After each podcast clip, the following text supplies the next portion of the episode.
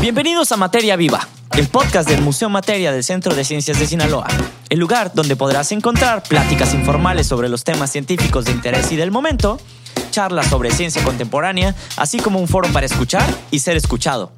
Invitados especiales, temas relevantes, siempre con tus hosts Ricardo Rubiales y Guillermo Peñarroja. Llegamos hasta tus oídos como cada semana gracias a Spotify. Síguenos para encontrar el contenido más relevante para ti y acompañarte a donde quiera que estés. En el episodio de esta semana tenemos a alguien muy especial, así que arrancamos. Bienvenidos a este nuevo episodio de Materia Viva. El día de hoy, como siempre, estamos sus hosts regulares, Ricardo Rubiales, que está al otro lado del micrófono. Ricardo. Hola, muy buenas tardes y gracias por acompañarnos. Y está su servidor, Guillermo Peñarroja, que está en el museo. Y el día de hoy, antes de presentarles un poquito el tema, tenemos una invitada muy especial que de hecho se encuentra de igual manera en el equipo de Museo Materia del Centro de Ciencias de Sinaloa. Entonces, del otro lado del micrófono, hoy tenemos a Cindy Mejía. Cindy, hello. Hi, hola, un gusto.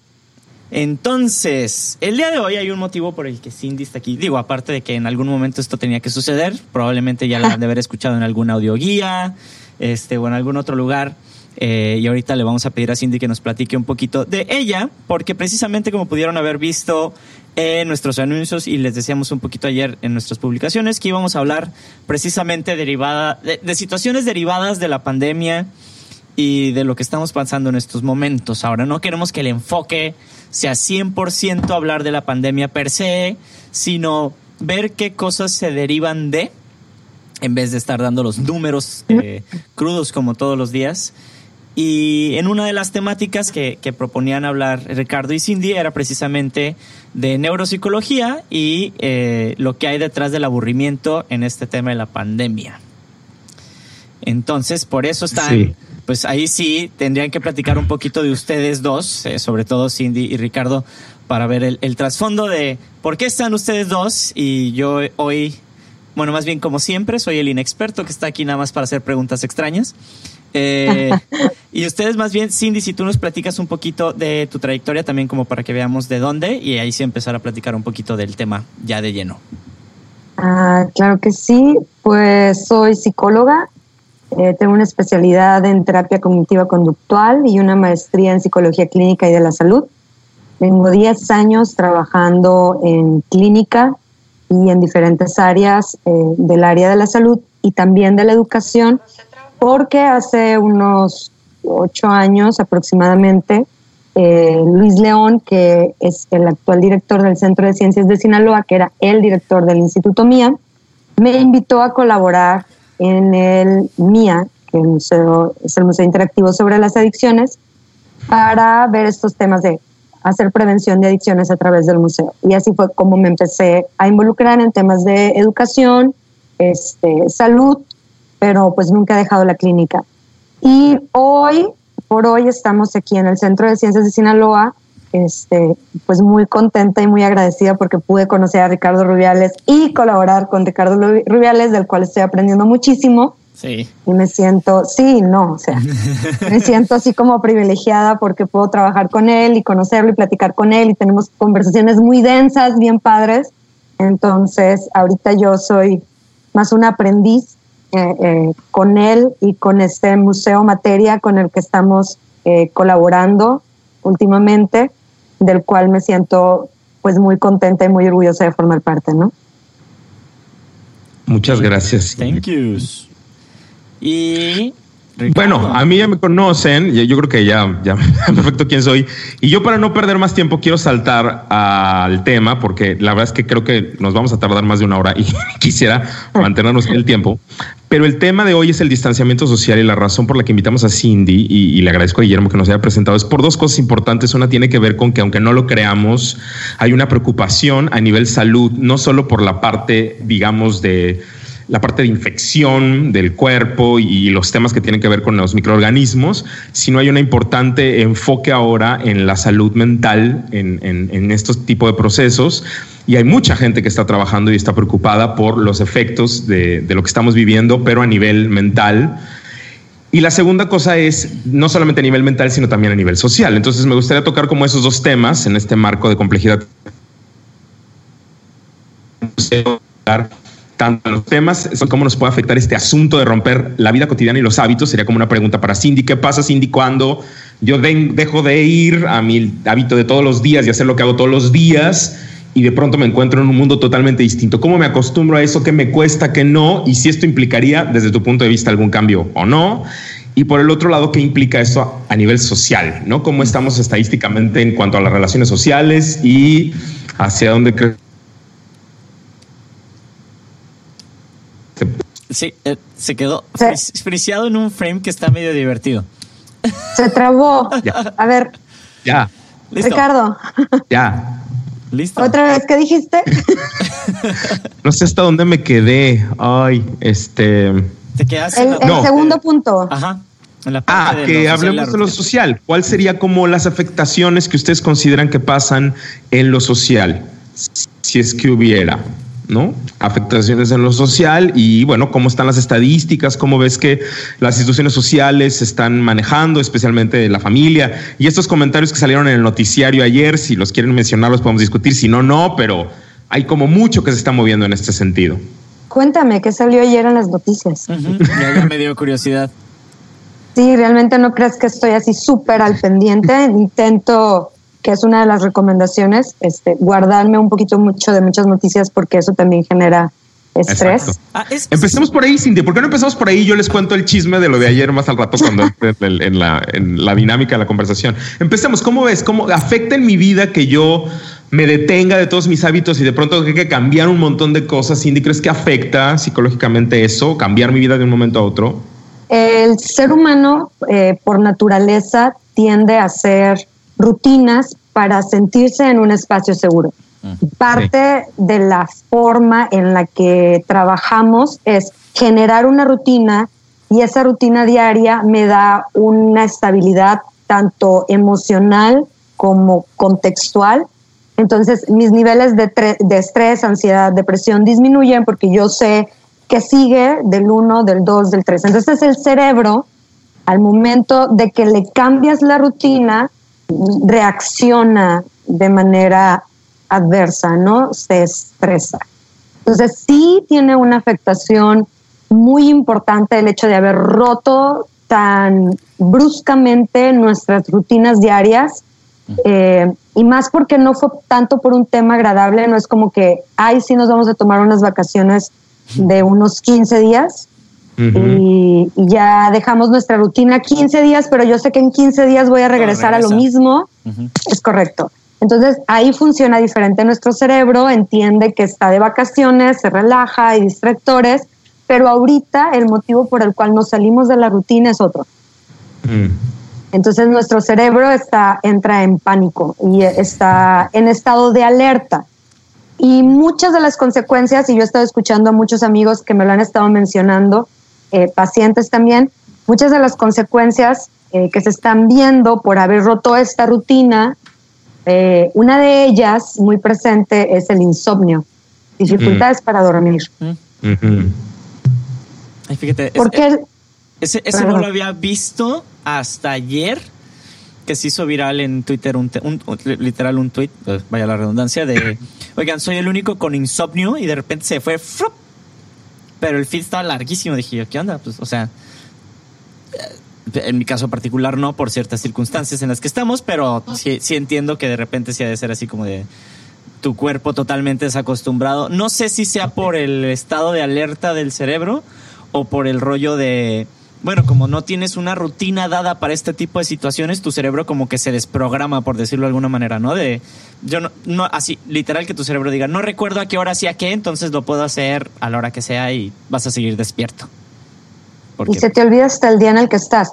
Pues va, va por ahí y tiene que ver con el hecho de que como ya no estás en paso 1, 2 y 3, eh, y de repente se te ve el día y tal vez dormitaste mucho durante el día o tu actividad física no fue la suficiente como para quemar la energía que necesitas para que tu cuerpo se vaya a descansar, sí son factores que influyen.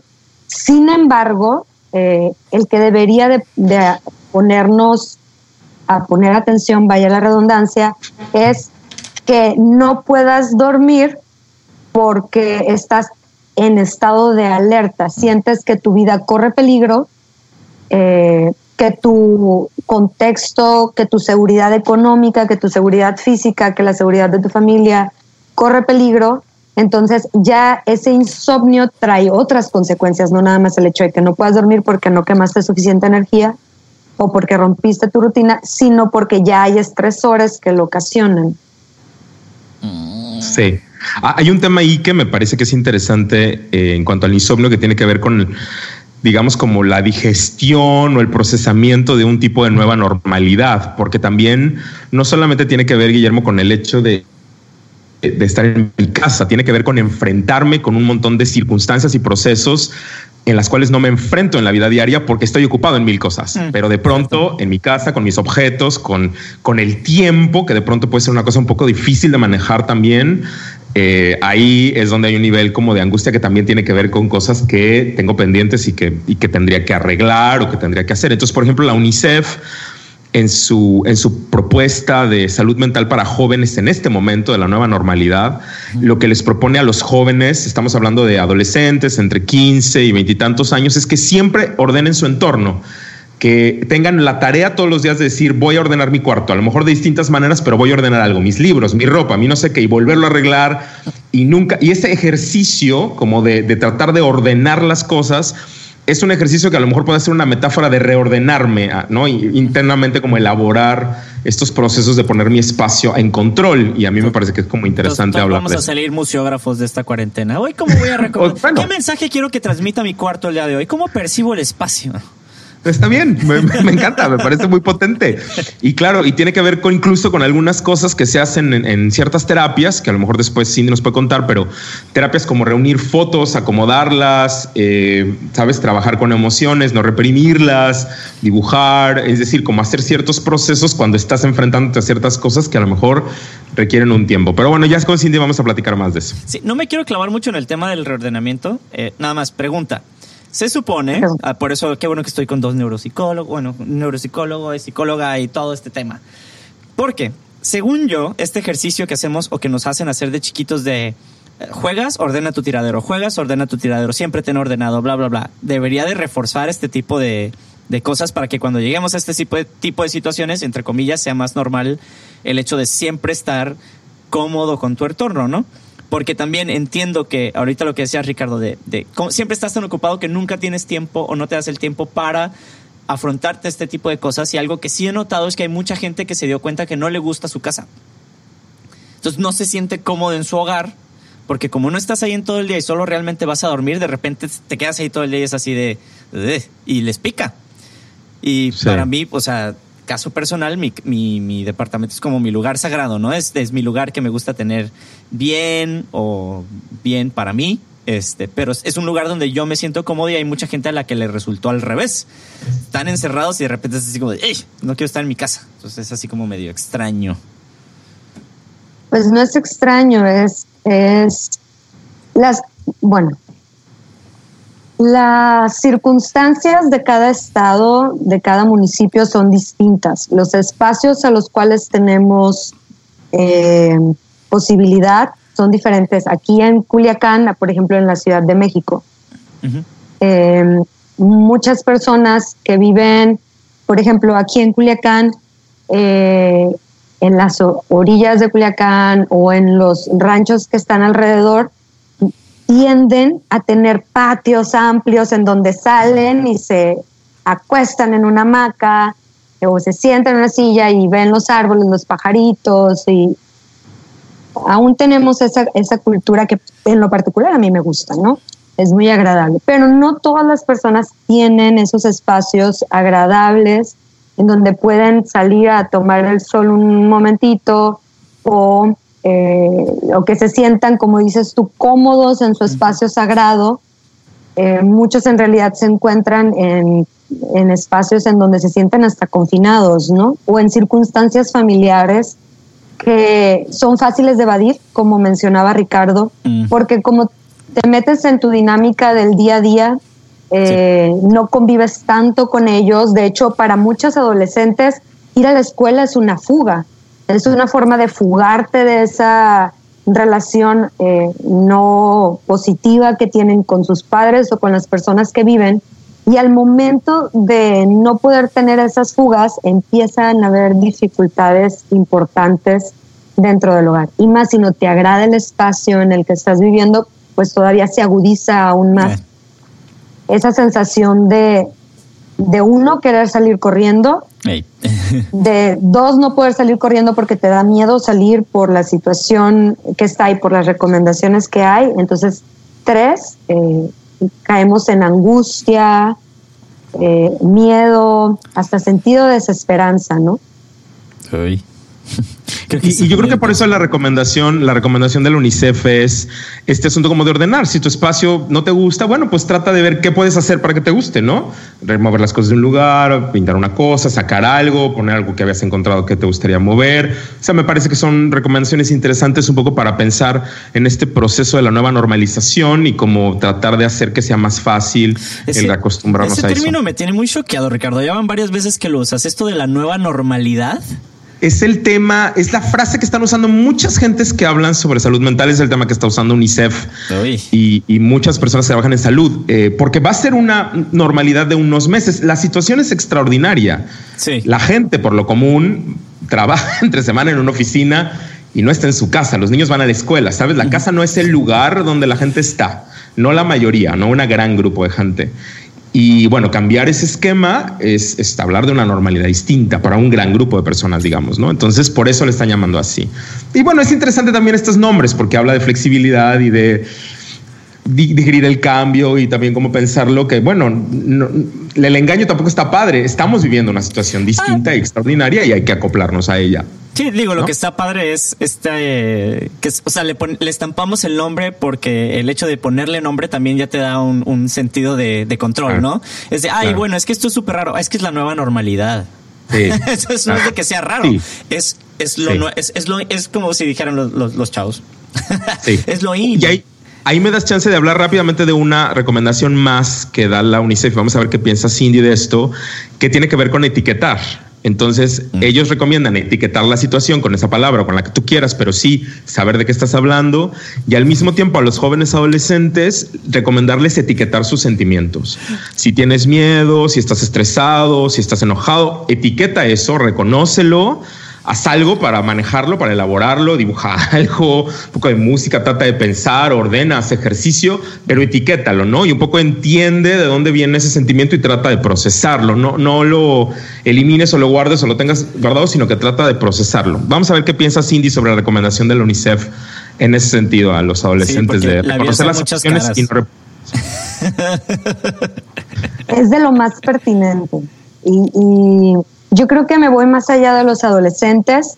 Eh, si nos está escuchando ahorita o en algún otro momento alguna padre de familia, alguna madre de familia, si nos está escuchando algún joven, o sea, más allá de un adolescente, yo creo que para todos va a ser y es muy, muy necesario aprender a verbalizar nuestras emociones y aprender a verbalizar nuestros pensamientos lo que pensamos y lo que decimos tienen dos connotaciones muy distintas. Cuando verbalizamos lo que estamos pensando, toma un significado diferente. Cuando escuchamos lo que estamos pensando, hay un análisis eh, en esa información, nos podemos dar cuenta de, de lo que estaba pensando, tal vez ya no tiene tanto sentido, o tal vez no es tan grande o, tal vez no era así como lo estaba pensando, realmente escuchar lo que estamos diciendo le da un resignificado y es necesario. Y, para los que son papás, yo les recomiendo por favor que, hablen con sus niños, con sus niñas, eh, explíquenle lo que está pasando, lo que está sucediendo.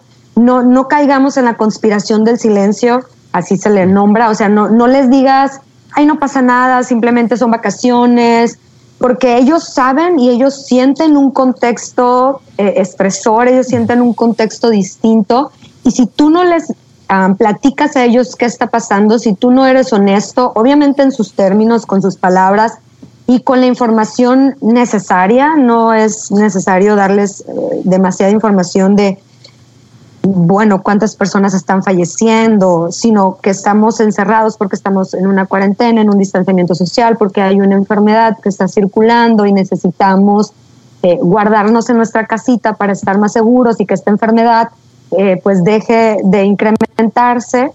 Es bien importante que podamos tener estas conversaciones con nuestros hijos y que nosotros, papá, mamá, adultos, adolescentes, aprendamos a verbalizar lo que estamos sintiendo.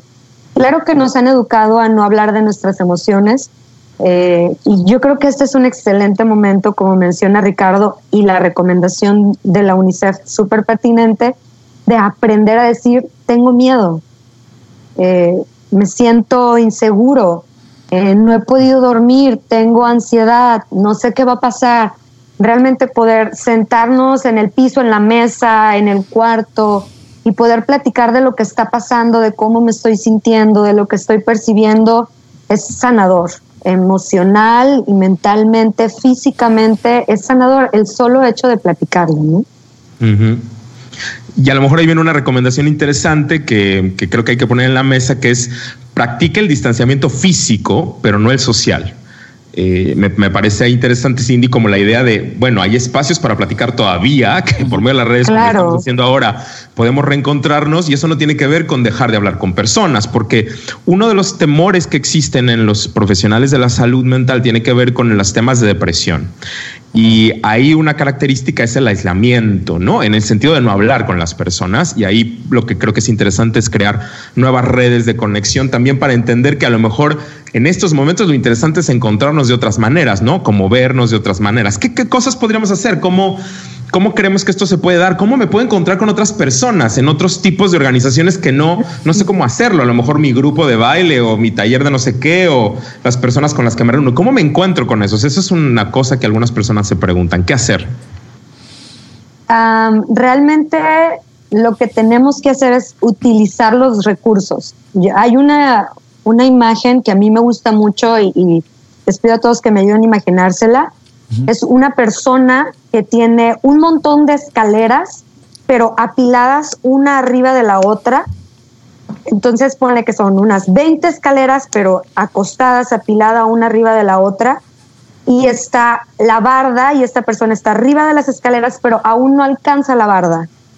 Porque los recursos que tiene, que en este caso son las escaleras, no están siendo bien empleados. O sea, los tienes, tienes los recursos, pero no los usas adecuadamente.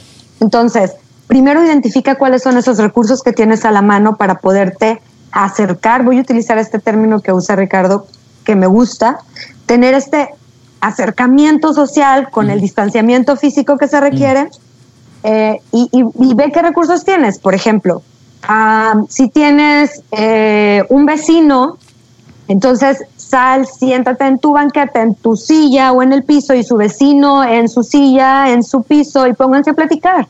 Cada quien en su banqueta platicando, ¿no? Pasándose una pelota no creo porque ahí puede pasar. Eh. Ajá, es correcto. A menos que se hayan super lavado las manos y desinfectado, etc.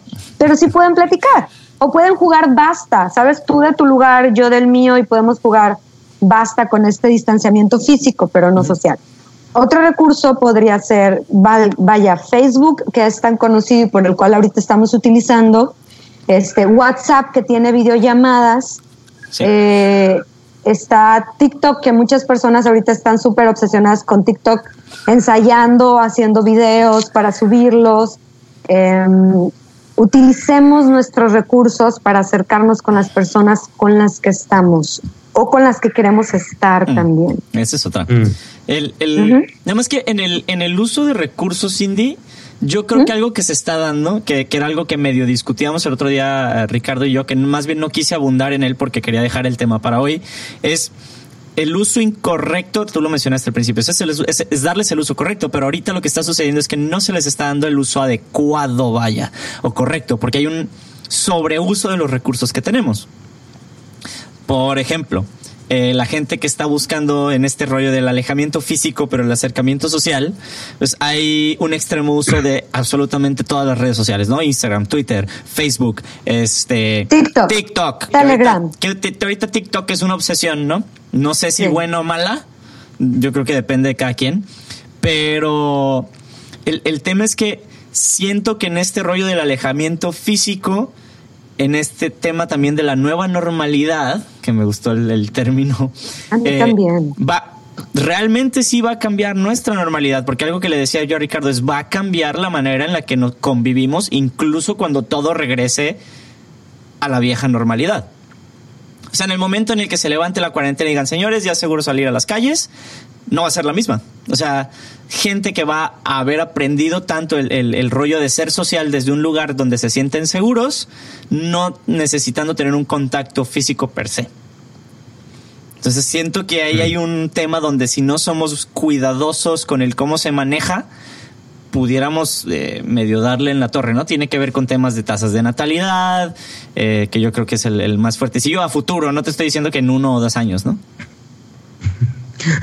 Claro, y ahí, ahí, yo creo que tenemos que ver como cuál es la evolución del tema, pero sí, creo que Cindy y yo estaremos de acuerdo que obviamente después del tema de la contingencia también el nuevo cambio pues va a causar y va a generar una serie de cosas que habrá que, que revisar en ese momento, por supuesto. Pero, pero ahora les propongo que para no preocuparnos demasiado de la ya, eh, que sí va a pasar, pero mejor dialoguemos un poco cómo lo solucionamos ahora, ¿no? Cómo, cómo vamos procesando los cambios ahora. En cuanto a esto de, las redes, a lo mejor también una cosa que decía Guillermo de cómo puedes usar y cómo no es, ¿qué tanto realmente las redes nos están ayudando, Guillermo, para entrar en contacto con personas o no? Porque siento que las redes pueden ser un ejercicio también de aislamiento. Es que es, eh, donde digo que está, el, o sea, el mal uso del recurso es donde hay gente que en vez de salir no sé, te voy a dar un ejemplo que ustedes como neuropsicólogos y psicólogos me van a querer dar un zape, ¿no? Vamos a suponer que hay una persona que antes del tema de la cuarentena estaba en depresión. Bueno, pues vino el tema de la cuarentena y ahora no sales ni aunque quieras. Entonces es así de. Es como meter, meterlos a un hoyo negro, ¿no? Entonces no sales. Se le llama aislamiento selectivo. Ándale. Entonces, sí, realmente es un riesgo eh, es uno de los riesgos de este tema del aislamiento y el mal uso de nuestros recursos, porque de, por sí ya tenemos un, aislamiento que está siendo necesario para poder, vaya, eh, sobrevivir y llevar de la mejor forma esta pandemia. Eh, pero aparte habrá personas que dentro de su casa se aíslan en su celular o se aíslan en su computadora o se aíslan en su cuarto y eso se le llama aislamiento selectivo. Me aíslo de las personas con las que puedo convivir en mi casa eh, y me conecto con otras a través de las redes. Y lo que hemos visto, porque de esto sí tenemos antecedentes, de lo que hemos visto de estas personas que se aíslan de su núcleo social en, en redes, pues son muchas enfermedades y trastornos mentales mm. que, creo que debemos de tener cuidado eh, en no caer en, el aislamiento selectivo y sí buscar, por eso mencionaba, y mi primer recurso que mencioné fue con toda la alevosía y ventaja, o sea, siéntate en la banqueta y platica con tu vecino o con tu hermano, con tu hermana, con tu papá, con tu mamá. Realmente es importante generar una red de apoyo una red social de apoyo para estos momentos, la necesitamos y generar tu red social de apoyo únicamente con medios electrónicos, pues mm, eh, no es sano. Necesitamos el contacto físico. Pero Somos seres humanos. Ahí es donde entra un tema donde Ricardo sí siento que trae, eh, que, yo creo que no me va a dejar mentir más bien. En este tema de, que cada vez sabemos más eh, hogares unipersonales, o sea, más personas que viven solas, aunque tengan pareja, aunque estén en unión libre, aunque estén casados, como le quieran llamar. O sea, hay más de estas personas. Entonces siento que también nos fue a dar en una circunstancia donde se unen un montón de factores y uno de ellos pudiera ser ese. O sea, si cada vez sabemos más personas que vivimos completamente solas, este factor de, de tu red de seguridad, de, de familiar, también se vuelve, o sea, se diluyó porque todo, todo tu medio entonces se vuelve digital. Mm. Entonces, ah. o eres mentalmente fuerte o, o caes en las redes del aislamiento. No sé. yo, yo creo que ahí es interesante lo que dice Guillermo también en cuanto a la eh, el futuro incorpóreo, ¿no? O el mundo incorpóreo, en el sentido de que el, dato que les dio Guillermo de las familias unipersonales, los datos en México son un poquito complejos, no tenemos una estadística tan amplia, la UNAM tiene un estudio bastante amplio sobre la familia con la Ibero, pero el dato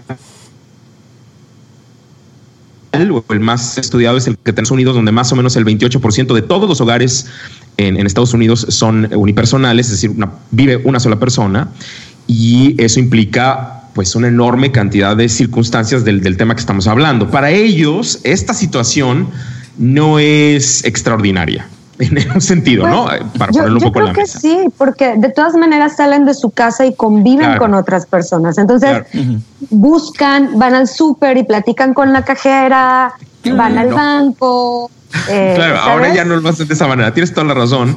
Eh, sí, yo lo veía un poco desde la perspectiva de, a lo mejor este sentido de tener mucha gente en tu casa. Ah, no es algo que, vivan, entonces a lo mejor lo pueden procesar de una manera distinta. Pero creo que hay dos cosas que son importantes para hablarlo de, ellos, en el sentido sí de la depresión y de cómo las tasas de, suicidio están muy relacionadas justamente con, con muchos de estos grupos. Eh, ya saben ustedes, varones, etcétera, etcétera. Pero entonces creo que es importante eh, señalar como el tema de el crear también micro redes de o mini comunidades donde puedas dialogar y compartir. Lo que dice Cindy de la importancia de la conversación, me parece súper importante recalcarlo, Cindy. Creo que es fundamental entender el poder de una buena conversación y, el poder de poder dialogar con alguien sobre ciertos temas eh, que quieres expresar y que te parece importante expresar y que un poco nos llevaría a una mirada un poco superficial, pero un poco real también del corazón de la terapia, que al fin y al cabo, en unos, desde muchos lugares es una conversación, ¿no? Totalmente. Creo que eh, este recurso de la, de la conversación, de poder hablarlo, no es lo mismo, ojo, no es lo mismo escribir a verbalizar y verbalizar es sumamente importante, poder escuchar lo que estamos pensando, tiene, conlleva ahí un proceso que debemos de ejercitar y debemos de llevar a cabo más en estos tiempos, es, es un recurso fundamental. Entonces, busquemos, vaya, si, si durante, de, antes de este espacio, nuestra vida iba demasiado acelerada, iba muy rápido, teníamos poca convivencia con las personas con las que vivimos en nuestra casa, o con las que nos rodean, porque nuestra vida era acelerada, ¿sabes? Salíamos de nuestra casa a las 7 de la mañana, regresábamos a las 7 de la noche, cansados obviamente para comer, dormir. Pues aprovecha, esta es una oportunidad y velo de esta manera, es una oportunidad para reconectarte con las personas que tienes a tu alrededor. Y si, y si para estas personas que tienen una pareja y que dicen es que es un totalmente extraño y empiezan a quejarse de que ya no sé ni quién eres, cambien la mirada. ¿Sabes? Tienes la oportunidad de, cambiar el enfoque y, decir, y decir, órale, puedo conocer una nueva persona. Hola, ¿cómo estás? Mi nombre es Cindy Janet. ¿Cuál es el tuyo? ¿Qué onda? Pues ¿Qué te gusta? Puedes aplicar la, la, que se usaba hace añales y yo creo que si hay personas medio con, con un poquito más allá de 27 años, más allá podrán entender. Era como cuando se pusieron de moda los, las salas de chat en internet. No conocías a nadie, te metías, empezabas a hablar y de repente era de que, ah, fulanito, ah, bueno, vamos a platicar. ¡Pum! Digital, ¿no? O sea, cero, me refiero a. No, no, ni siquiera existía la posibilidad de escuchar la voz de otra persona, era todo texto. Mm. Este, y de hecho, mm. ahorita estoy leyendo uno de los comentarios que me están poniendo aquí, porque uno ya lo tocamos sin querer queriendo, eh, y el otro dice, pregunta válida. Dice, sobre el que ya era ansioso o estresado, ahora que todos están en estado de alerta, ¿ya se siente él entendido? ¿O será que él ya está en un estado que experimenta todo el tiempo y por eso no le afecta? Dudo que no le afecte, ¿no? O bueno, ya se siente así como normal, normal. O sea, que voltea así de, ah, ¿verdad? ¿Qué se siente? Ahora me entiendes, ¿no? Algo por el estilo. Bueno, qué, qué chilo que pueda darse cuenta que otras personas lo ven sí. y qué chilo que pueda darse cuenta que otras personas lo entienden. Pero pues yo le recomendaría a esa persona que pues que se dé cuenta que no está padre vivir así ni para él ni para las demás personas. Ah. O sea, no es sano.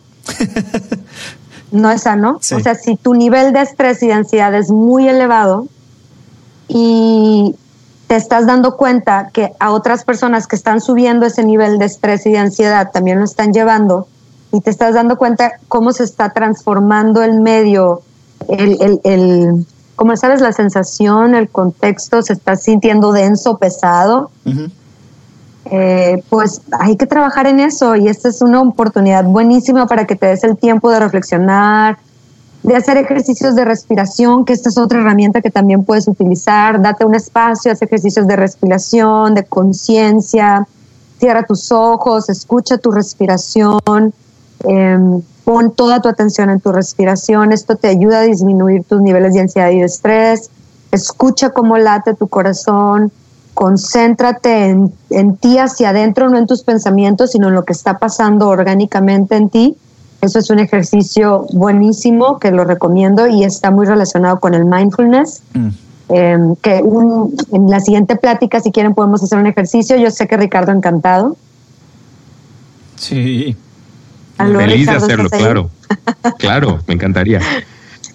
Oigan, y hablando de lo que dice Cindy, a lo mejor Cindy, una idea un poco de, la pregunta que, que yo entendí, otra perspectiva que quisiera darles es esta idea de eh, cómo este espacio nos ayuda también como, una oportunidad para entender a otros, en este sentido de la conversación que hemos hablado, pero también entendernos a nosotros mismos, Cindy. Yo estaba pensando mucho en estas personas solas de las que estábamos hablando y un poco la diferencia entre muchas eh, personas que tienen un carácter más extrovertido y otros más introvertido.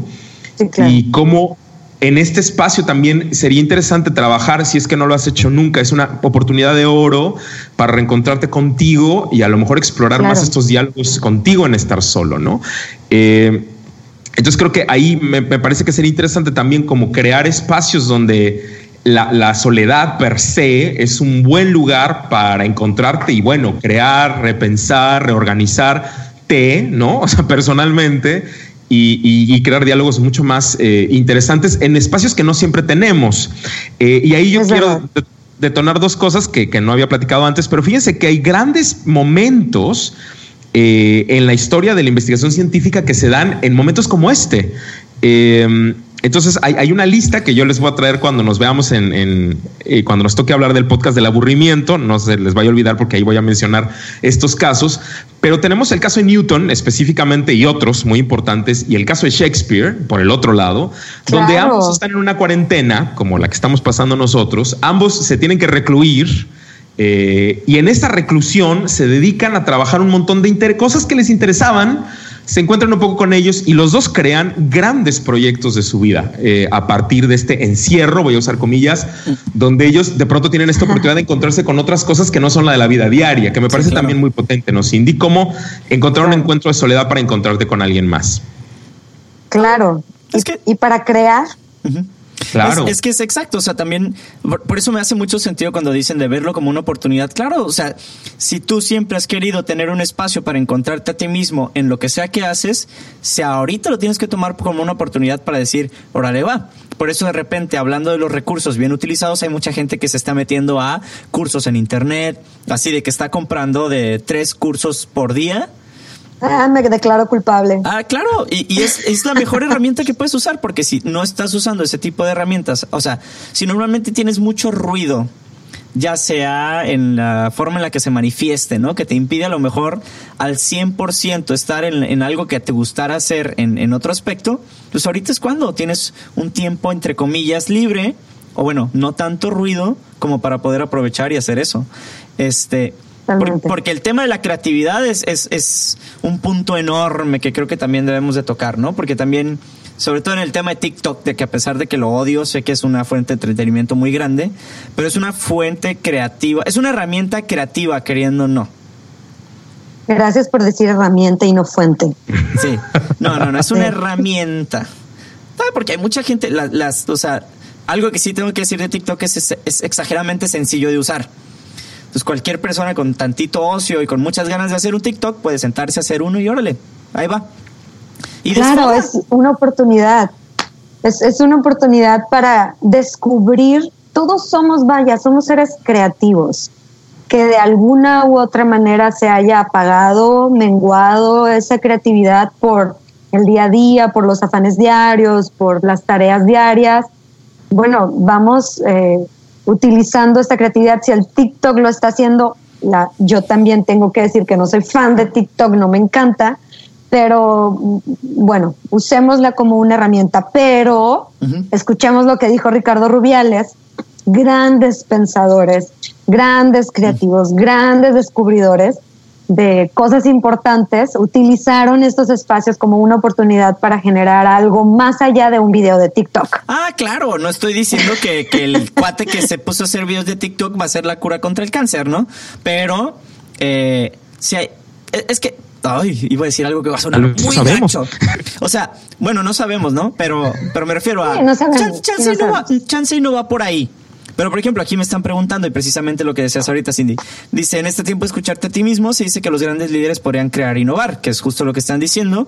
Y si ustedes creen que puedan surgir nuevas ideas y soluciones para el futuro. Sí. Totalmente. No, no estoy diciendo que se van a concretar en este lapso de tiempo, que no sabemos cuánto va a durar, pero pueden surgir de aquí. O sea, o darle inicio a un movimiento, o a una idea, a una propuesta. Este. Justo estábamos platicando un poquito de, la investigación que estaba haciendo previo a, la charla. Hay una hay una investigación eh, que lanza The Lancet se llama, eh, que es como una investigación de otras investigaciones que se han hecho en otras situaciones y contextos similares a este. Por ejemplo, el ébola en África, que también fueron llamados a aislarse y a la cuarentena este, el la primera vez que se acuñó el término de cuarentena como tal, como un término médico, fue en Italia cuando estaba la peste negra. Mm. Eh, también cuando surgió el SARS, también hubo cuarentena, hubo aislamiento. También cuando fue el H1N1, también hubo cuarentena, también hubo aislamiento. Y hubieron investigaciones que se realizaron después de que pasaron estos eventos y ya existe, sabes, como esta lista de términos, lo voy a decir como dijo Ricardo, eh, eh, etiquetas de lo que se vive después de, una cuarentena, de un aislamiento, de una pandemia o de una crisis como la que estamos viviendo. Y entre ellas es eh, la sensación de, miedo, de inseguridad, los trastornos de sueño, eh, depresión, ansiedad, sentir un, un, como de lo que tú ya tenías eh, estable, sabes, de lo que hablábamos al inicio, de cómo rompiste una rutina y, te sentías seguro porque tenías esta rutina, tu trabajo, tu escuela y lo rompiste, entonces hay, hay angustia sobre qué me, me espera en el futuro. Eh, hipocondria de que si salgo y algo sigue infectado y me vuelvo a enfermar. Pues realmente sí hay investigaciones que nos dicen qué es lo que sigue un poquito, ¿no? Nos dan una mirada de qué es lo que sigue después de esto. Y las recomendaciones, bueno, me faltó mencionar las más usuales, que en este caso son ansiedad y depresión. ¿no? Sí. Es que también tiene que ver con el tema que platicábamos un poquito el otro día. Digo, ahí voy, Ricardo, porque veo que estás poniendo muchas imágenes y yo estoy así de ya. Vamos a hablar de las imágenes de Ricardo. Eh, porque hoy se me fue el tren. Ricardo habla de las imágenes. No, eh, las imágenes que estamos viendo, bueno, lo que pasa es que les seleccioné algunas imágenes de Edward Hopper y es alguien que ustedes van a encontrar mucho ahora en internet. Está siendo muy famoso porque es un pintor que habla mucho del aislamiento, donde la soledad es como el personaje principal. Y bueno, lo quería poner porque aprovecho que estamos en Facebook en video. Los que están en podcast, seguramente por ahí vamos a poder poner las imágenes para que ustedes las vean, pero pueden buscarlo es Edward Hopper.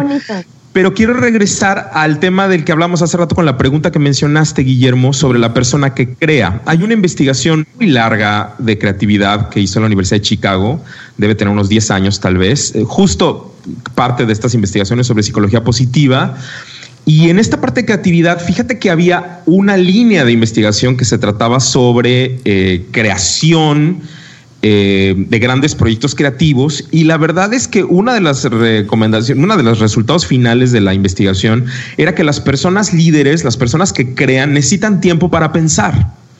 No es ni tan rápido, ni, tan inmediato, ni, eh, ni, tan específico, ¿no? Eh, ni tan microondas. El proceso de pronto toma tiempo y Eh, en la parte pedagógica tenemos toda una investigación enorme sobre ese proceso que le llamamos el efecto Eureka. Eh, especialmente la Universidad de Harvard ha trabajado mucho sobre esa idea y bueno, analiza un enorme grupo de creadores y de gente muy innovadora en el mundo que bueno, ha tenido que tomar tiempo para llegar a reflexiones profundas y suelen ser espacios como estos de, ocio, voy a poner esas comillas, o de, o de estar más pensando y dándole vueltas a un tema donde resulta que se encuentran con, con una solución. En los estudios de creatividad, con eso tenemos un estudio muy interesante sobre cómo en los procesos de creación siempre hay una parte que le llamamos incubación. Y es una cosa que el cerebro hace. Cuando tú estás metido en un proceso donde quieres encontrar una solución y le das vuelta y tienes la información y le sigues dando vuelta y estás un poco obsesionado con el tema, hay un momento donde estás en un callejón sin salida no encuentras la solución, no encuentras la respuesta, estás dándole vueltas a todo, hay un nivel de altísimo estrés, tu cerebro está embotado, digamos, con tanta información y no encuentra la solución. Y la gente creativa suele tomar la decisión de irse por un café, mm. irse al cine, irse de vacaciones, irse a la montaña, hacer una caminata, irse al camino de Santiago un mes a caminar y olvidarse del tema. Literalmente es como poner en blanco la mente y pensar en otras cosas. Y de pronto, después de ese proceso de incubación, viene un proceso que le llaman de iluminación, Gilgard. Y entonces él se levanta en la mañana un día y dice, claro, es así, esa experiencia me cayó el 20, claro. Y tiene que ver con cómo bajo la red neuronal hay una serie de procesos que se están dando y que bueno, viene una solución, pero tenía que haber habido este espacio donde te tomas el helado, te vas al cine, te aíslas, te subes a la montaña para que se pudiera organizar la información en un segundo plano. Y ahí me parece que estamos hablando de muchas cosas con respecto a esa pregunta. Pues es que es, como el tema de, digo, yo lo veo más aterrizado lo que yo hago, ¿no? en el proceso de composición musical hay muchos artistas que de repente dicen, no, pues me fui a, no sé, ¿no? Te voy a invitar, me fui a los Alpes suizos tres semanas, regresé y ya tenía escrito, o sea, ya tenía compuesto el disco. Pero necesitó aislarse, vaya. Sí, sí. Entonces, o las mujeres que no se pueden embarazar. Ajá, mandé. Es el mismo proceso. Eh, ¿De incubación de, nueve meses o...? No, es el mismo proceso del que habla Ricardo. Neuronalmente hablando, cuando está estresada la mente, no crea. Y poderte embarazar es una creación. Ni procrea. Entonces, realmente las mujeres que tienen algunas, obviamente no hablo de todas, sino una gran parte este, que tienen dificultades para embarazarse está muy relacionado a que se estresan y ponen mucha atención en este tema. Entonces, cuando ponen su atención en algo más, como lo que menciona Ricardo, la nieve, el cine, irte a los Alpes suizos, te pasaste de lanza, Guillermo. Mañana voy a los Alpes suizos.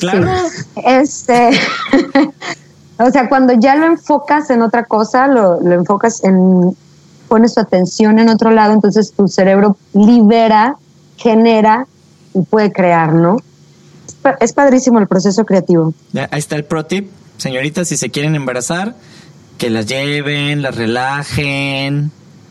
Sí, ya están saliendo muchos pro tips de estas pláticas, no solo del tema de hoy. este, ay, no, ¿por qué se me fue lo que estaba pensando hace ratito y lo, tenía en la punta de la lengua y se me fue horrible? Me voy a ir, voy por una nieve. Eh. Ok. no puedes salir, tendrías que hacerlo en tu casa, que me parece que es un buen ejercicio también, ¿no? Se puede hacer gelaro en mi casa. Ahí pues, se puede hacer nieve italiana. Eh, no me acuerdo qué necesitas, pero son cosas muy caseras. Em, ay, ya me acordé. Era un brinco de tema medio interesante, pero ahorita me acordaré. En algún punto, ya al final, yo creo. ¿Hay, hay preguntas en el público? No hay. ¿Ya? No hay ya. Muy bien. Yo vi una. Yo vi una, yo vi una, yo vi una. A ver. Que me parece interesante tomarla. Este. Sí. Oh, caray. ¿Saben? Hay, hay algo que llamamos sentimiento de culpa. Y muchas personas se sienten culpables por sentirse deprimidos, por sentirse ansiosos, mm. por sentirse este, con angustia. Claro, como se sienten. Y logran en algún punto, eh, hacen estos ejercicios y empiezan a investigar y empiezan a leer y hacen sus ejercicios de respiración y relajación y logran saltar eh, a otro estado eh, de mayor estabilidad emocional, por así decirlo, pero de repente se vuelven a sentir igual que hace un par de días o semanas atrás y luego se vuelven a sentir culpables porque, ¿por qué otra vez me estoy sintiendo así si ya me sentía bien, no? Recordemos que los seres humanos somos cíclicos. Sí. Y recordemos también que este, tenemos una cantidad de redes neuronales que cuando hay algo en nuestro contexto que lo asocia con esto que me genera ansiedad, estrés, depresión, angustia, entonces me vuelvo a conectar con esa red neuronal. Entonces se vienen todos los pensamientos y todos los sentimientos de una nuevamente. Entonces les pongo un ejemplo. Si yo, eh, cuando era niña, eh, mi mamá me encerraba en mi cuarto cada vez que me castigaba y para mí estar encerrado en mi cuarto era algo negativo porque era el castigo estar encerrado en mi cuarto. Entonces, ahora que se supone que todo el mundo dice que debería disfrutar estar en mi cuarto, no lo disfruto. Pues no lo disfruto. Y tal vez no me doy cuenta que yo lo estoy asociando con este evento del pasado eh, y, tengo esta asociación que no es directa, o sea, no la distingo, no me doy cuenta, pero la recomendación vuelve a ser la misma. Regresa a tus ejercicios que te generan bienestar. Identifica lo que está pasando, pon atención a lo que sientes, en dónde lo sentiste, cómo lo sentiste, si logras identificar qué lo generó, eh, verbalízalo, encuentra a alguien de confianza. Ahorita muchos psicólogos están dando eh, terapia a través eh, de las redes.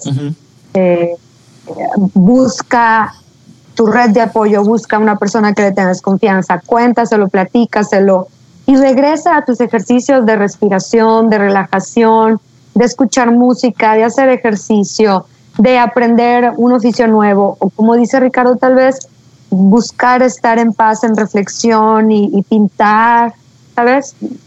Todas estas herramientas son útiles, son buenas, no sientas culpa de que de repente estabas bien y de repente volviste a estar mal. Algo lo detonó, tal vez no te diste cuenta, pero algo surgió alrededor que lo detonó. Eh, y regresa a tus herramientas que te hacen sentir bien. Sí. y ahí yo creo que Cindy está dando en el clavo en esta reflexión que es súper potente. Y yo quisiera solamente añadir este tema de incluso estando con personas en la casa, Cindy, a lo mejor también sería interesante que dentro de todas estas recomendaciones tengamos espacios para estar solos también, ¿no? Para darle tiempo a cada quien a respirar un poco y a, mantener, eh, ¿sabes? E, este lugar donde tenemos que encontrarnos y saber de dónde viene lo que estoy sintiendo, qué es lo que hace esto y un poco pensar desde dónde estoy, me parece que ahí habrá cosas interesantes. La Organización Mundial de la Salud, fíjense que hizo un, documentito eh, del doctor Klug sobre eh, el énfasis del, rollo este de la salud mental en, este proceso. Y una de las cosas que me parece interesante es que una de sus recomendaciones tiene que ver con hacer acciones físicas, digamos un poco pensando en el tema como artesanal. Y me parecía interesante esto porque tiene que ver con mucha terapia como más ocupacional, Cindy, como estas cosas de recuperar algunos elementos de la terapia ocupacional, que es, haz cosas que por lo general no estamos acostumbrados, ¿no? Colorear, eh, hacer cosas con barro, eh, bañarte, hacer cosas de ejercicio que no conozcas. Tú haces este tipo de ejercicio y ahora te quieres poner a hacer algo nuevo que no conoces. No, no te preocupes en el ridículo, aprende este proceso de que no te salga, de que te caigas, que conozcas tu cuerpo de otra manera, que lo hagas despacio. Y me parece interesante esa reflexión, ¿no? Hacerlo despacio, hacerlo con tiempo, disfrutar el cocinar, ¿no? Tomarte tus clases de cocina y ponerlas y hacerlo. En fin, como que me parece interesante ese, ese como ejercicio, hacer un inventario de tu casa, un inventario de tus fotos, un atlas de tus, o sea, como, como ejercicios más que no estamos comúnmente acostumbrados a hacer, pero que podría ser interesante hacerlo. ¿Cómo ven? Me encanta. Es que está, eh, sobre todo en este tema de, la cocinada, me da mucha risa porque de algo de lo que se han inundado las redes sociales es de gente intentando cocinar.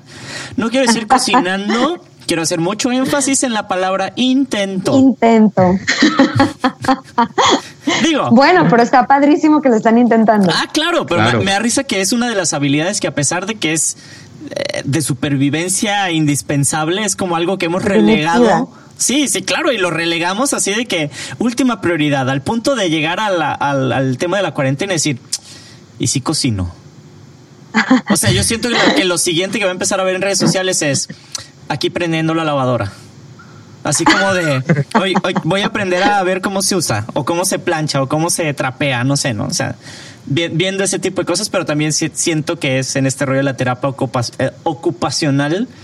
Sí, sí hay algo que de repente te empieza a hacer clic de, bueno, este tipo de cosas normalmente las dejo de un lado. Bueno, vamos a, o sea, vamos a empezar a. Y mm. por fin tuve mi momento de realización y me acordé de qué, de qué quería hacer las, las aclaraciones. Son tres puntitos. Yo creo que eh, me, voy a ir al revés porque ese siento que nos va a dar un poquito más de pie a una plática que sí quiero tocar.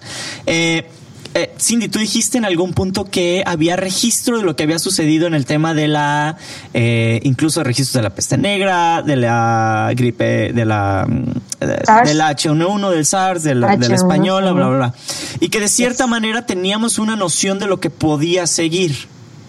Algo en lo que hemos recaído en las últimas conversaciones que hemos tenido del podcast y del programa es sí, pero no hemos aprendido. O sea, a pesar de que está todo ahí, tenemos el registro, sabemos cómo puede suceder, como humanidad hemos reaccionado súper lento a estos temas. Y siempre nos toma como de sorpresa de nuevo, a pesar de que es algo por lo que ya hemos pasado. No en la misma presentación, vaya, pero e, es, es eh, una situación similar, que hay muchos factores que hacen que sea muy distinto, ¿no? Sobre todo en el tema de la era digital, es, es completa y absolutamente diferente a la última vez. Este, ese nomás era como recalcarlo porque sí, sí hay algo, si hay un común denominador en este tema de las pandemias, son dos cosas. Uno, no aprendemos que no hay que comer cosas exóticas. Dos, no aprendemos que ya, ya sabemos cómo puede avanzar el tema y aún así seguimos sin hacer mucho, ¿no? Y el otro tema era cuando estábamos hablando de la, del tema de la creatividad o de, estos jóvenes creadores donde pudieran hacer nuevas este, ideas y nuevos proyectos que a lo mejor pudieran cambiar de alguna u otra manera el futuro. Eh, quiero, quiero hacer, recalcarlo en algo generacional, porque tú decías, Ricardo, que había habido un estudio donde sí o sea, este tipo de cosas sí se habían dado y era por, por, estrictamente en estos temas de la pandemia y demás. Pero ese tipo de cosas se dieron los estudios en personas mayores, ¿no? O sea, me refiero a no mayores en cuanto a más de 40 o 50, sino no a mi generación específicamente.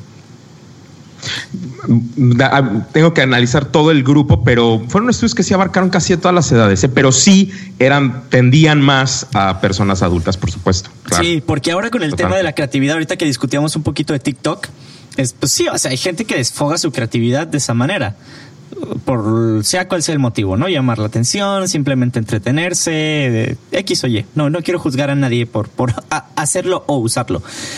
Pero eh, sí sería interesante ver porque también las personas, entre comillas, que más creativas deberían de ser en estos momentos, muchas comillas, porque deberían, es la generación, eh, la mía, que serían millennials y que incluso creo que raspas ahí lo millennials indie, ¿verdad? Sí. Ah, Aunque no lo crees. Sí, este debería ser nuestra generación, pero al mismo tiempo no lo está haciendo o, no le dan como la relevancia que debería ser, ¿no? Eh, mm. Yo creo que porque existen todos estos distractores, por decirlo de alguna manera. Ajá, exacto. Sí. Que ándale, esa es una muy bonita palabra, fugas. Y, a lo mejor hay una palabra interesante sobre creatividad, que es una discusión que después, si quieren, podemos tener. Es que no necesariamente todo lo que creemos que es creativo es creativo. Ah, eh, eh, eh, o sea, como que la palabra creatividad es muy amplia, ¿no? Y, se la damos a, muchos procesos que no necesariamente tienen que estar tan ligados a la gran. Hay un gran proyecto creativo que tiene que ver con eh, una reestructuración de algo que realmente para nosotros no es que sea totalmente nuevo, pero sí la reestructuración en sí es muy distinta a lo que habíamos visto y ahí hay un nivel de creatividad. Y otro nivel es algo donde, bueno, encuentro un mix de algo que me parece chistoso y que, bueno, es una recuperación de dos o tres cosas, pero no se requiere lo mismo en las dos, ¿no? En una requieres un nivel de información muchísimo más amplia y en otra no tanto. Y a lo mejor mucho del proceso también en este sentido de fuga que ustedes decían es, ¿qué es lo que te sientas como a crear que realmente sea un reto para crearlo desde tu lugar. Porque si yo soy un experto en hacer TikTok videos, ¿no? Eh, mi, mi, reto no es seguir haciendo un TikTok video, ¿no? Mi reto es hacer algo que no he hecho nunca. A lo mejor en otra plataforma o a lo mejor en un proyecto de radio. ¿Sabes cómo? Eso es realmente en mi contexto sería creativo. No porque el video TikTok no lo sea, pero para mí lo creativo sería romper mi propio paradigma e irme a otro lugar. Y a lo mejor ahí es donde estamos eh, platicando interesante, qué es creativo para quién también, ¿no? Que, que te limita y que te lleva a que es algo cómodo para ti, pero no es realmente algo creativo para ti, digamos. Eh, y ahí me parece que es interesante también dialogar lo que la creatividad es, que es un tema muy grande. Yo creo que va a ir junto con el podcast de qué es arte, con el podcast de la pregunta interminable. Y ahora, yo quiero, no sé si cerrar con este punto o, ver qué, pero eh, hace rato platicando con nuestro maker, con David Navarro, eh, pues estamos platicando de, que íbamos a tener el programa y que queríamos platicar. Me dice, oye, deberías de ver porque eh, han salido muchas publicaciones que, y entre noticias de fuentes fiables, vaya, por decirlo de alguna manera, fiables, muchas comillas, em, donde dicen que la tasa de divorcios es probable que aumente después de la pandemia. Ahora, cuando hablamos de probabilidad, estoy abriendo un campo que es enorme, ¿no? Porque si hablamos de probabilidad, puede haber desde muy poca probabilidad hasta mucha probabilidad. Y ellos nomás usan la palabra probabilidad. Entonces, es, también es, divertido verlo, pero ustedes qué creen, o sea, sí creen que se propicia este tipo de situaciones donde debido a que no pasa cierto tiempo en tu casa con tu la que seleccionaste como pareja, de repente las cosas se vuelven así medio eh. Es denso. Nada más quiero opinión. Um, honestamente, yo también escuché esa, ese comentario. Eh, estuve buscando, eh, no puedo decirte que muchísimo, pero sí estuve buscando la fuente, no la encontré. Mm. Entonces, sí estuve buscando, así que si han aumentado los índices de divorcio en Wuhan, China, ¿se llama Wuhan? Ah, en Wuhan. No. Wuhan, no sé cómo se pronunciaba. En Wuhan, China, si han aumentado los índices de divorcio en Italia, si han aumentado los índices de divorcio en España, debido a este tema, porque yo ya había escuchado que lo mencionaran, este, y me llamó mucho la atención, mm. pero no encontré una fuente confiable que lo sustentara. Ahora, es una teoría y no es una teoría descabellada. Mm. Lamentablemente no, no es una teoría descabellada. Yo espero que las personas podamos aprender y tener la habilidad de, de encontrarlo eh, lo útil de esta situación y en vez de salir corriendo a, a romper algo, pues encuentren la forma de, de hacerlo bonito, ¿no? De hacerlo agradable, de si ya te estás dando cuenta que no está funcionando, pues cómo sí puede funcionar. ¿Cuándo es funcional? Obviamente, cuando ya hay temas de violencia. Ah, bueno, más allá de lo rescatable. Así es, así es, ya hay, no, ¿verdad? Pero cuando, cuando es una cuestión nada más de no te conozco, no te tolero, no te soporto, yo creo que vamos, aprovechemos este espacio y este momento para conocernos, para reenamorarnos, para reencontrarnos, para, ¿no? Y ya veremos qué va a pasar, porque realmente no encontré la fuente, yo en serio la busqué, yo no la encontré. No, me parece descabellado la idea, pero espero que no suceda, pero pues bueno, la humanidad ya nos lo hará saber.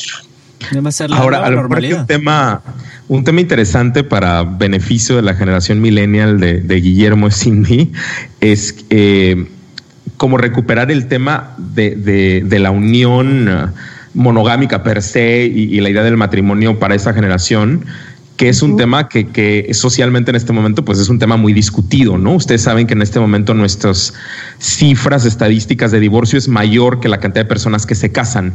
Sí, claro.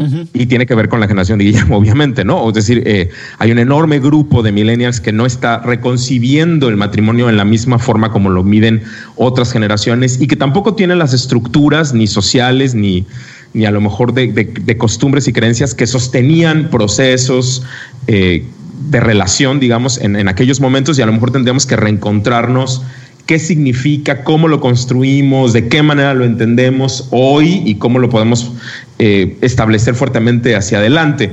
En la investigación de la UNAM, eh, y la Ibero, que les contaba hace rato, a mí me llamaba la atención que en desde el 2015 el número de personas que se están casando no son tan jóvenes.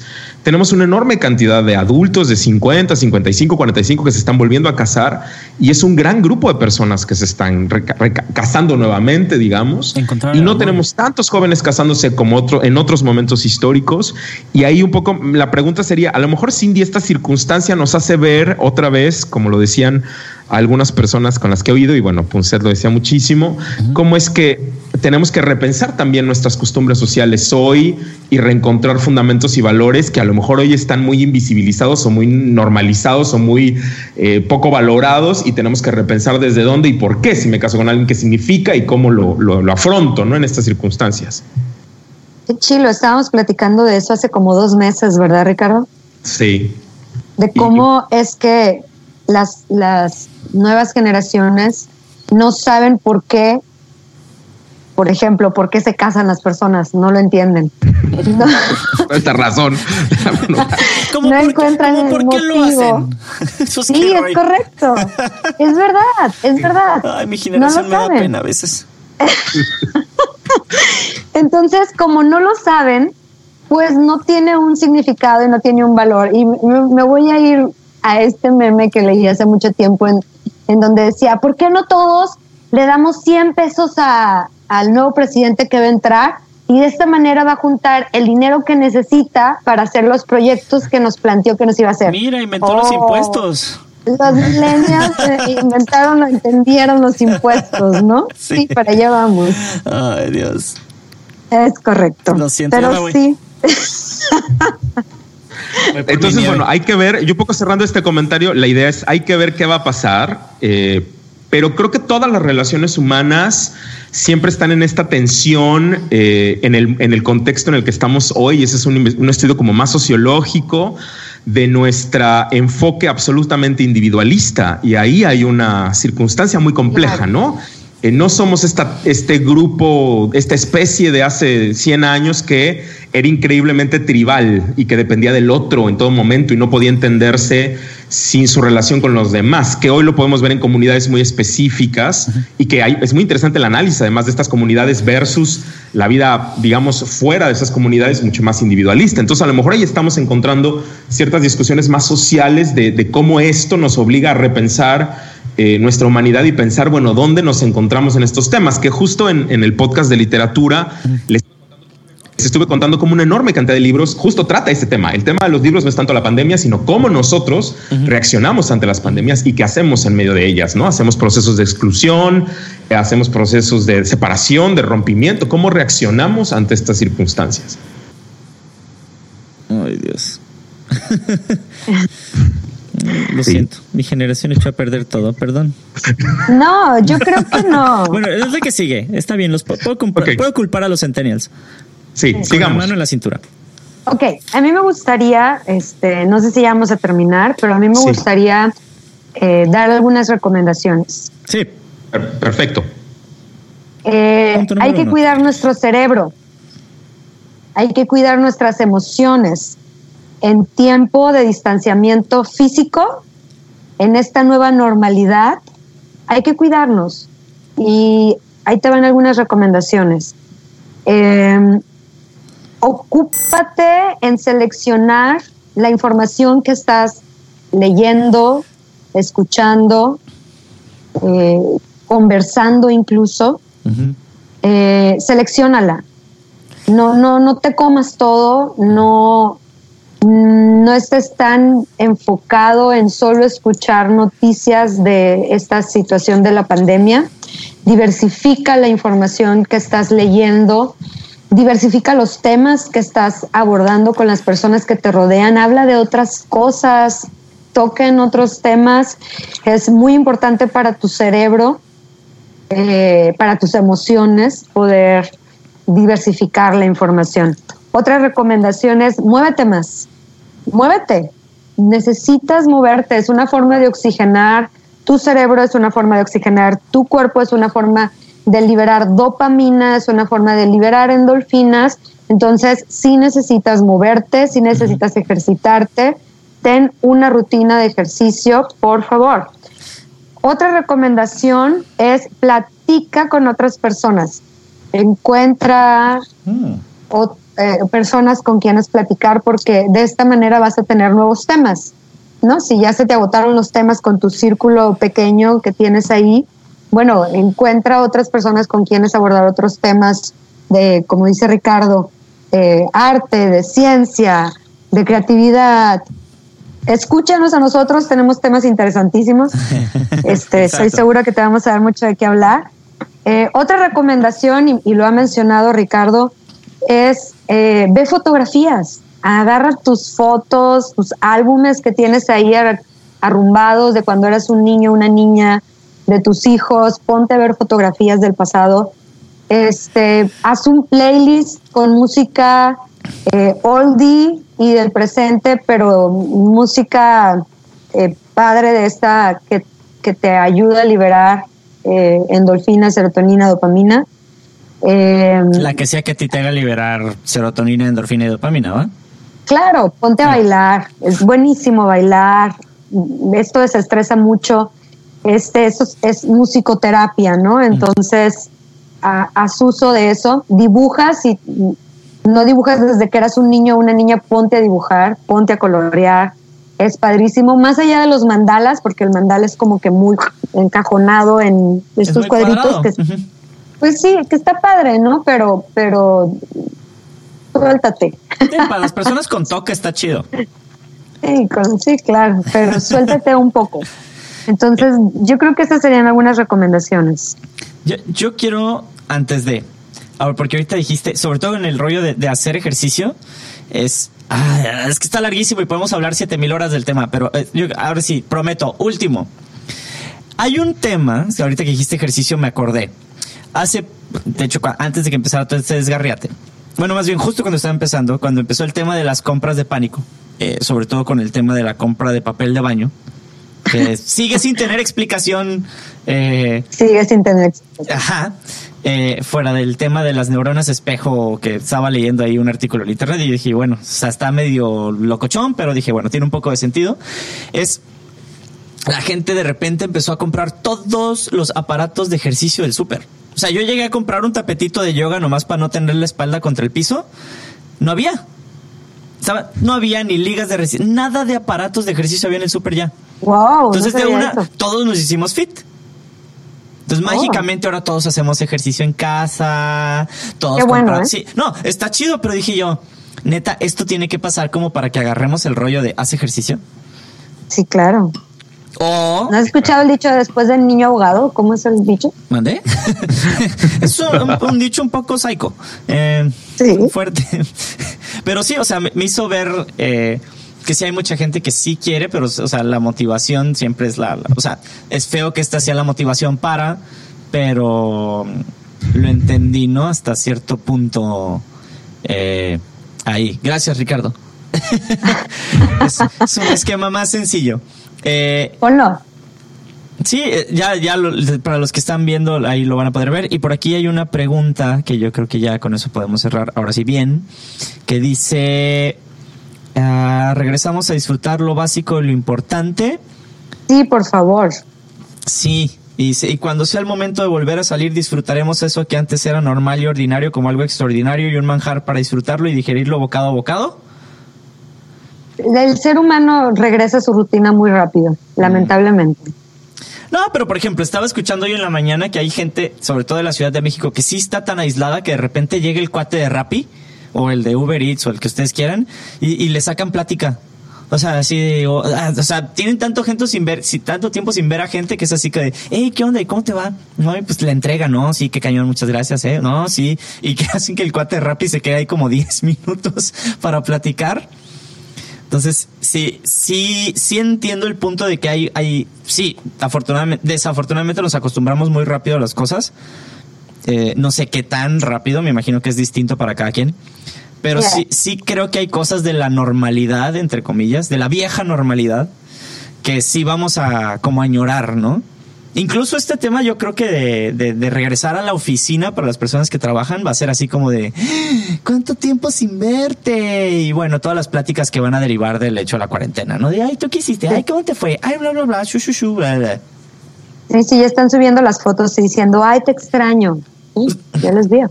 Ah, exacto. Entonces, eh, pues sí, sí, sí siento que por ahí va. Y, ese, es. Y, tú qué opinas, Ricardo? Porque te siento un poco callado al respecto.